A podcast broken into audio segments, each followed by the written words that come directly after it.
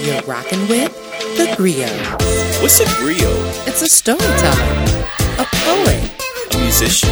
or a music lover, And the culture keepers. celebrating life, love, and soul, With ordinary people. telling extraordinary stories. Welcome to the show. We're your hosts, Jamil B. And Keith Marcel. And we are. The Griots. This is a podcast about purpose driven parents raising their kids, still figuring out how to raise themselves. We share our stories, lessons, and a host of amazing guests with resources that can help you figure this thing out too. What's up? What's up? Brio. We're back. Again, Episode two. number two. So before we jump into the topic, I feel like let's introduce ourselves to the people. Keith, tell them who you are. All right. So I'm Keith. I go by Keith Marcel Woods as well. Uh, I got to leave off the Woods sometimes because my dad, he like owns all the Google rankings basically with all his wealth of knowledge and articles out there. So I go by Keith Marcel. Um, I am many things, uh, mostly an entrepreneur. Um, I'm the co-founder of a startup called PodPal, I'm which so ironically is a podcast management software. And we are currently about to enter our beta phase, which I'm really excited about. So check that out, podpal.com, P O D P A L.com. Um, I'm also a creative consultant as well. I help businesses get to that startup point with their web design, SEO, some initial items that they need to launch uh, and be successful in the beginning days. And then I'm also a creative director, and I get a great opportunity to lead a team of really talented individuals and mentor them. Yeah, you're the bomb. You're the bomb. Tell us why. And I'm gonna tell you why. Okay, so um, he mentioned he's a creative director. He actually designed my website, and you can check that out at jillmillbell.com. I'm a life coach. I'm a poet. Yes. I'm an author of a self care workbook, and I'm a mother of two beautiful little girls who constantly challenge me to be great and to be patient. Um, I am a wife of the most amazing man ever. Shout out to my lover, Lewis. And it's just amazing. So I just feel like this topic of trauma really continues to come up primarily because of the positions that I found myself in as um, someone who cares about women. Um, one of the businesses I created is Hive Over Matter. It's a storytelling movement that wraps women in art and affirmation so that they can remember to be inspired and to live on purpose. Because as we're trying to be every woman, as we're trying to do all of the things and to try to do it right, it gets really, really hard sometimes to remember that we're already enough and that we're journeying well. I appreciate everyone who is back listening again. But last week gave me so much life. I think your dad is super cool. He's all right. No, he's cool. I think he's dope. he is. He is. He's he's been a great inspiration in my life. So I'm thankful for him. Yeah, and he actually dropped a lot of knowledge, and he has said something that stuck out to me about the fact that a lot of people, number one, don't realize that they have a story worth telling. And then number two, it's most people don't bother telling their stories because they'd much rather forget. You know, there's a lot of things that people go through that they're just like, you know what? I don't really want to think about that anymore. Yeah, and I, I think especially for the culture, there's a hard balance because we want to continue to lift each other up with our best stories, hmm. but there are stories of the past and hard times that also help shape def- and define who we are and and where we're going. As a parent trying to teach your children our story and also the difference between reality versus what is not real in a way that they can get the good messages out of it without interpreting all of the pain or internalizing that. And it's, it can be challenging. It can, it can. I'm I'm, I'm excited to get into that uh, today. Yes, because today we're talking about BTS, Black Traumatic Stress.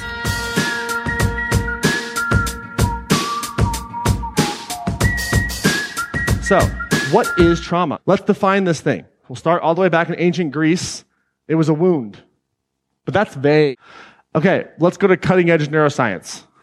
Let's see what they say. All right, Dr. Bruce Perry. An experience or pattern of experiences that impairs the proper functioning of the person's stress response system, making it more reactive or sensitive. Oh, who likes that one? Me too. It's way clearer, especially for people who understand what those words are. what it means is something that makes you not function the way you used to. That's what it means. Okay? Now let's go super cutting edge. Who wants to go super cutting edge? Anybody? All right, Dr. Stephen Porges, author of the polyvagal theory. Trauma is a chronic disruption of connectedness. And the truth is, guys, there are many faces of trauma, many different types. Okay?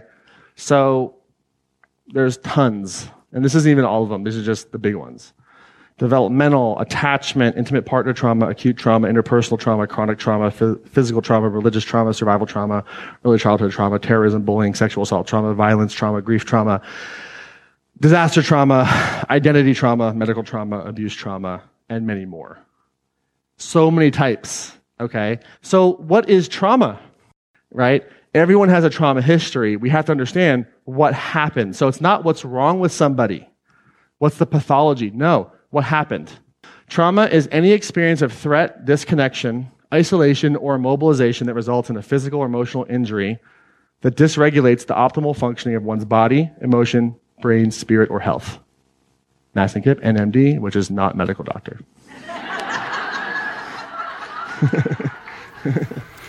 So I just really appreciate this definition of trauma. You know, I really also like Dr. Bessel's definition where he says an illness is not being alive in the present moment. That was powerful. Man. That whole clip, I mean, got me shook. I mean, I'm saying though, just like rest with like that, how often are we not in the present? We're either thinking about the future, what we need to do next, planning for whatever, you know, whatever we're doing, or we're reflecting, regretting, reliving the past. It's just, that hit me, you know, primarily because it just if it also seems really inclusive of the human experience. Because I'll be honest, before I really dug into this to level set definitions, when I would think of trauma, I automatically went to a place of like an instance of abuse or death or bodily injury. You know what I mean? Something like, real strong, right? yeah, and it reminds me of what your dad said um, last episode, where it's the ordinary experiences that really shape our lives. And so, if that holds true, then it's also the ordinary experiences that sometimes we overlook or misinterpret or take for granted when it comes to trauma. Yeah, I mean, how many times did you might have got embarrassed at work or missed a promotion or just took Mm. a kid late to school every day? I mean, that's stuff like that's the ordinary experiences, but they build up over time. They build up, builds right? new habits and new trauma within your life too. So they- Absolutely. they're both uh, heavy. Yeah, yeah. And I feel like the other thing too is, you know, trauma in and of itself, it's an event that overwhelms the nervous system. So if we're thinking about like how we respond and we react to trauma, it's basically how we process and recall memories. Right. So it's not the story of something that happened back then, but it's actually the current imprint of how you're reliving the pain or the fear that's happening right now. So, for example, you know, if and it's funny because recently I've been saying this, and this is why I think that it's so important to be mindful of just your emotions as they're happening, Yeah. being present Yep. without judgment, but just being able to acknowledge a thing. So if I get triggered by, um, you know, someone being over the top religious, then I can acknowledge, like, oh man, that's a trigger for me you know but it's very different to to acknowledge that and to still be able to hear past the person and hear the message Yeah, or hear res- the truth That's that response, right? So it's it's about owning your own feelings, but then not trying to own someone else's as well. You know, so okay, I'm present. I'm going through this. I'm feeling this. Mm-hmm. I'm okay to feel this. I'm entitled to my emotions, but do I need to respond and put those emotions on somebody else? exactly. Exactly. Now that was good. Because it's really a paradigm shift in general because we think about things um, like they're disorders, like it's something wrong with you. And I will be the first one to say that I have actually um, an emotion wheel on the refrigerator that I use with Raina every day when she comes home. And I say, Tell me about your day, pick an emotion, you know? And there's negative emotion and there's positive emotion. And it's perfectly good and expected and okay to feel the range of them. Great not- conversation starter too, right? yeah, So- yeah. Because how often does someone say, "Oh, I'm I'm not in a bad I'm in a bad mood," and you try to hurry up and talk them out of it? Like, no, hold space, let them feel that so that it can move through them. Um, because one of the things too um, that I thought was really interesting is that burnout was recently classified as a disorder, right? And so shifting this paradigm from disorder to a response, because psychology defines a disorder as a pattern, which I thought was really interesting, as a pattern that causes significant distress or impairment of personal functioning. Right? But what if the word disorder carries baggage and implies that you're broken? We And- got the word dis in it already, so Correct. Correct. right? let's start there. So if you're starting with the paradigm of, oh, I'm broken when I think about trauma, then you're already starting at a deficit. And that's, I feel like, because we are simply having normal responses to jacked up events, you mm-hmm. know, and we have to be able to separate those two things and, and hold space for ourselves while we move through this world. So let's let's go ahead and take it up a notch, right? So, do you think that work-related stress may be compounded for Black people? I absolutely do. Why? Um, and I'm going to preface this by saying that I'm coming from the lens and the experience of a black woman, and it is not to discredit or or say anything about anyone else's experience. It is simply owning my own, right? And I think that's also important too. I think that it can be compounded because if you look at just the first layer of stress indicators for the world we live in, we work nine hours a day. So you take an hour lunch, maybe, right? But you're away from your family nine hours a day at a location and you have certain bars and expectations. And then you also wrap that around the, um, the expectation of a job title, right? The thing that's going to be respectable or whatever. And then you wrap that around the expectation of education level. Do you have a bachelor's degree? Do you have a master's degree? Which degrees are you going to have, right? Certification, all of the things. And then you wrap that another layer around the, the speed at which you have to deliver. So that's the baseline for everybody. And we're moving in this rat race constantly to the point where we don't even have time to be present with our meals. We're moving so fast.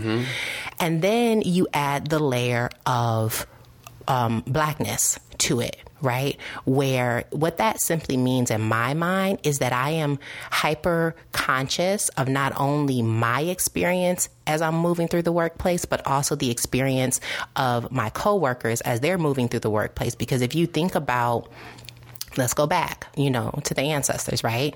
Where a person, a white person would not necessarily be mindful of the experience of their help, but their help had to be hyper vigilant and mindful of their experience as well as the experience of who, they're working for. Yeah, I mean that whole help mentality still exists. You know, it's it's somehow made its way BTS mm-hmm. all the way to today. You know, and I think you're absolutely right. We're we're in this weird space where we're navigating for multiple people, and it's exhausting. You wake up. I mean, you got to think about how's my hair look? Does it look too black?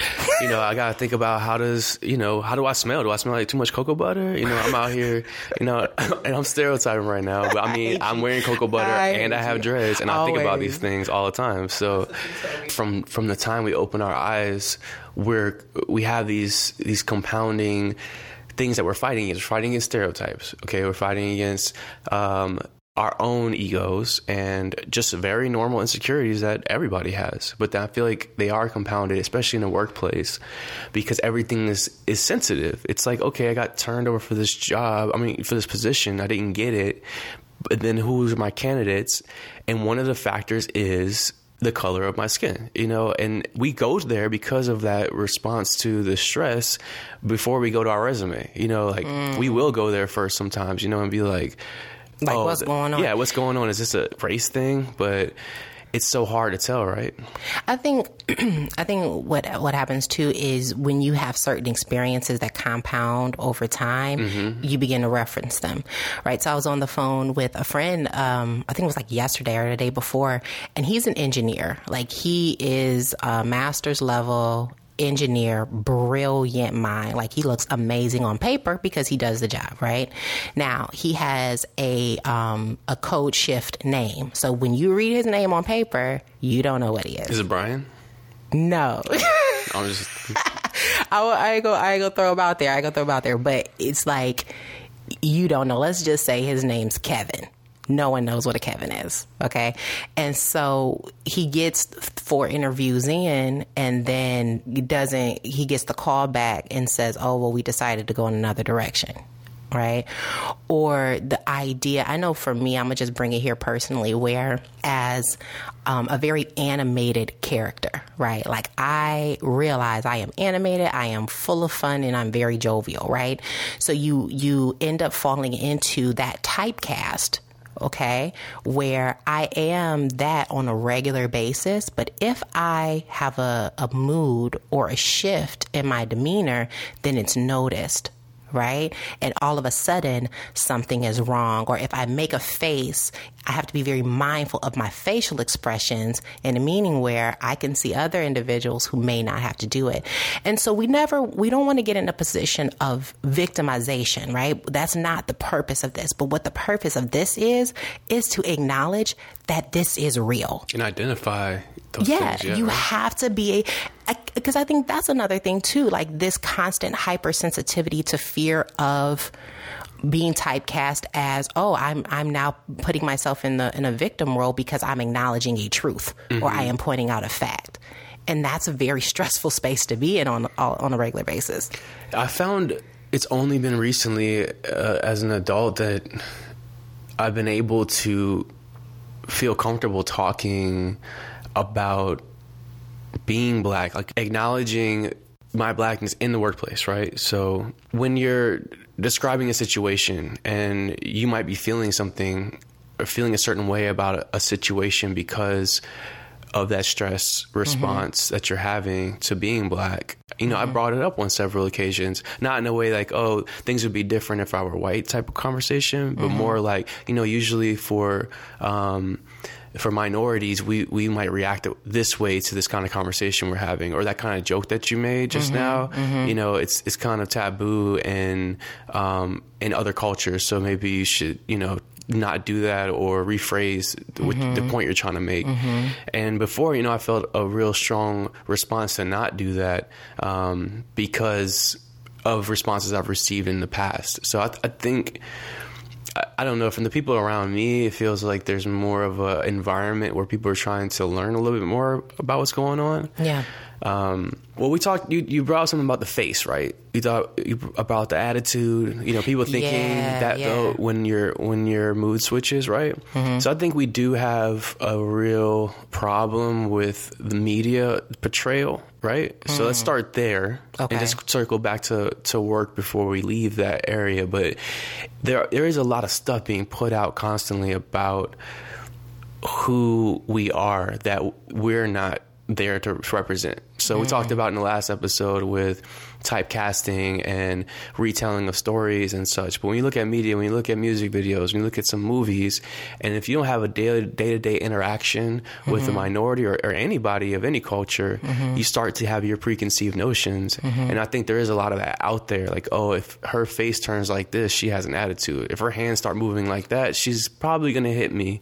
Right, You know, things right. like that, like real kind of negative stuff that I feel like we also have to respond to as part of that BTS because we're fighting against these stories being told about us that are not true. How do you feel about that? Correct. No, I think that um, that's something to to recognize. Right. It's one of the reasons that um, I can't remember his name. He he just recently came out with the the country album, but he's a, a black man doing country. Right. I think that the reason that that became such a blowback phenomena, right, is because he crossed the stereotypical boundaries, right, of what is what is considered to be black music. So when you think about those typecasts, there's a handful of them.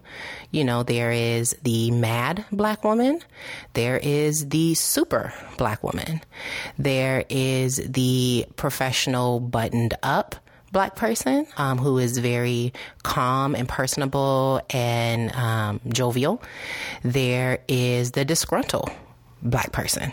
There is the lazy black person or shiftless. there is the right like I could like go down the line and I can list off the caricatures that have found them their ways um, into the paradigm of what we are constantly either fighting against to retell or what we are hyper conscious of not wanting to either live into or to live into, right? And giving ourselves permission to challenge those paradigms, to really deconstruct them 100%. Like our actions, our thoughts are really based off of the perception we think that other people have of us. And when we can let that go, when we can focus on the perception that we want to craft and really give ourselves that power back and that permission to craft that thing again and to take the risk to live into it on purpose, we can legitimately change our world. Now, we can't change what anyone else thinks. But you're right, though. I mean, it goes back to owning, right? What can you own? Own yourself, right? Own your feelings, own your emotions, own your experience, own your story. My question for you is like, what do you notice are the ways either that you personally have dealt with stress in the past and maybe has changed over time, or that you observe other people deal with stress? Because you mentioned something earlier, which was avoidance, right? Man, there's a lot. Um, so we have avoidance, isolation, codependency. You have overeating. That's a thing. Over drinking's a thing. Oh yes, that is also a thing. Might be my thing. uh, you know, we got binging. That is that should fall into these categories. Yeah. I mean, that's yeah. a lot of consumption right there. And we have other distractions that numb the feelings that we think about. So, I mean, there's ones that I relate to and, and others I don't. But of all of these things, they're all avoidance, really, right? We're working on healthy eating, uh, healthy living. Mm-hmm. We, you know, the, the world has offered us tons of information to live our quote unquote best lives, right? Mm-hmm. But that stress kind of weighs us down. Um, and we find ways to avoid that with these many things uh, spending too is a big one, right? Mm, yeah. so, um, I mean, for me, in, in, my experiences, avoidance is a is a is a big deal, and I'm and I'm trying to work through that. And I think a lot of these, now I'm not gonna say they're cured, but your very first step is mindfulness, right? It's about absolutely an acknowledgement, really feeling these feelings as they're happening being in that moment as much as possible. Mm-hmm. I mean, we're gonna fall off, right? We're gonna be on that third episode on Netflix, and it's gonna hit you and be like, "Are you still watching?" and you have a choice at that point, you know. Like, yes, it snaps you out for that moment because it wants to say, "Hey, are you here right now, present, right. watching this?" Because right. if you're not, you should right. probably get up. And I think we should live our life like that, you know. Mm. That's a good point. Uh, getting in that mode where when you can have that own pop up inside your head, right in the middle of a fight with somebody, when you're, you know, on that third cup or some uh, some Sauvignon Blanc, you know, like you you're about to yell at your kids, whatever the case is, um, that little pop up to come up in your head and say, "Hey, are you still here?" Because mm-hmm. if you are, you know, you need to you're responding negatively to some stress, and we need to dial it back a bit and and really take it moment by moment. The situations we run into sometimes where we don't even know that we're dealing with this trauma or responding to it. That and there were a lot of people who carry this this trauma from culture to culture, I mean, not culture to culture, but generation to generation, right? That part. Well, okay, you know, when when I was bad, my mom whipped me, right? Uh, and I'm not saying my mom because she didn't whip me. I'm just saying like my people, mom did. People would I say know that. What you talking about? my mom did not whip me, um, but she she would withhold dessert that I really love. I love a peach cobbler. Ah, she was on that mindset. But we have these things that we carry on from generation to generation. Get whooped maybe with a belt. So next generation maybe it's a spatula. Next generation after that, maybe it's something else, but we don't even stop to say, hey, why are we doing this? You know, it's because it just kind of carries down with us. Um, just like in other in, in other situations, there's parents who teach their kids about financial success, like at at age eight, you know, and they've been doing that generation after generation. Mm-hmm. So there's a positive and kind of negative things that go on, but it's more just like, why are we doing this? Taking a second to figure that out. Right. And back to what you were just saying, like owning that and owning what you can own and seeing if you, it's time to switch. Like, be yourself. Right. Like, I don't right. like parenting like this. I don't like reacting like this in my job. I don't feel good. So change it, you know, and, and you do that through just figuring out what you can own and trying to be comfortable with that. I think that's so interesting just to, to consider the things that we um, unconsciously pass along or the things we unconsciously embody. I would definitely say that as parents, our children are like a representation of ourselves. So if we see a behavior in them that we automatically want to snap off on or we want to change, oh, pick this up, oh, do that, da da da da da. Nine times out of 10, the thing that you see in your relationships, whether it's your children, your spouse, or whoever that you want to change, often are the things that you need to work on inside yourself. So that's for, like projection type thing, right? It, exactly. Like I have found that hundred percent to be true because we're magnets anyway, right? So we're going to attract to us or manifest in our lives what is going on on the inside of us because our internal reality creates our outer form. So when we're thinking about how we respond to the stressors or the circumstances in our lives, the other things that people do or the, the circumstances that are facts beyond our, our actual control, you know. I think it's very important when we understand where the deviation is and where the line is between what we can't control and what we can control. Because we try to control the things that we can't, which yeah. causes stress, mm-hmm. and we ignore and do not focus on the things that we can, which compound stress in your body or in your mental or whatever because you feel helpless. But I think the whole point is when it comes to dealing with trauma and dealing with stressors and recognizing that when we can shift our focus from trying to ex- uh, externally control circumstances mm-hmm. or people or facts or the past, instead allow it to be. Allow people to simply be let them be who they are. Give them permission in your mind to just let them be right? And trust that they'll be fine, okay? And turn that focus inward to say, okay, well, what are the thought models that I currently have? What what are the things that have like implanted themselves in my mind that's creating me to feel this way? Because that I can control.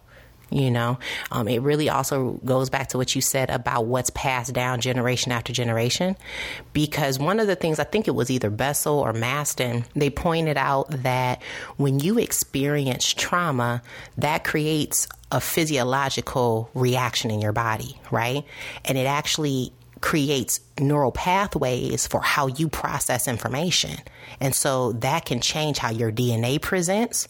It can literally change your genes, the way you react to change in your life. And therefore that then is passed down. So not only are we passing down behaviors, but we're passing down genetics. Mm-hmm.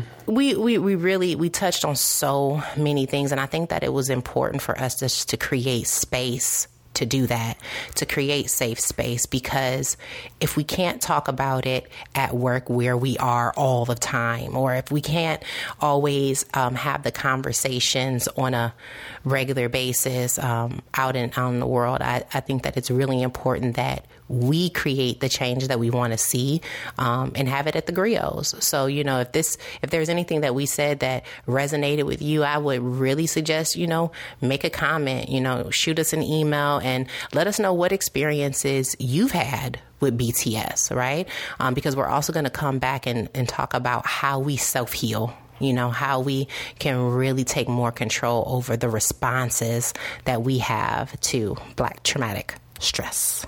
I think we had some really good nuggets in there today with really applicable things. Like mm-hmm. immediately, like go to work tomorrow and use this because yeah. it's I don't know it's it's it is very hard to deal with this stress, but identifying it is like I think everyone's uh, first objective. Yeah. You know, if this has been stirring around inside of you and you're, you know, really starting to awaken and wonder why you're feeling certain ways, you know, keep digging and, and feel okay about it. Feel Yeah. okay about your emotions. Feel okay about your kids' emotions. You know, let's, we talk about parenting. We talk about telling our kids not to cry. Talk telling them to, you know, our, our little boys not to cry. Mm-hmm. You know, and but this we have our responses, and everybody's a little different. So Give them permission to Yeah. feel. feel mm-hmm. feel first, talk about it later. You know, mm-hmm. and then and work on it. Yeah. I would really encourage us and everyone a part of the collective and the tribe to um, handle yourself with compassion and patience. You know, we are our own biggest critic. And if our best friend were to confide in us and tell us all of the things that they're journeying through, you would listen to them and you would give them an ear and you would give them great advice. And so I think that we need to be able to do that for ourselves. You know what I mean? And just deal with ourselves with, with patience and compassion as we um, open ourselves up to our stories and to seeking it and not to turn away from it. So I will definitely be making sure to share some of the emotion management and some of the thought management that has really helped me um, and that we find as we continue to talk to our guests because we deal with stress every single day. It's not going anywhere, right? Like, newsflash, that's the human experience. And that's a gift and it's a privilege. And um, we can make this experience be the most heavenly, amazing thing on this earth when we are prepared to confront change and to move through change with courage and with, with passion. So let's live on purpose, people. Hey, Griots. We want to thank you so much for sharing space with us. If you enjoyed this podcast or heard something you liked, pay it forward and pass it along to someone else. We're making more episodes that celebrate our stories, so support us. Go to your preferred podcast app, rate us, and subscribe. You can also follow us on IG at The Griots Podcast or visit the website at thegriots.co to get resources from the show notes or even submit a comment or question on the episode. Until next time, be inspired and be on purpose. And remember to live in the now because nothing lasts forever.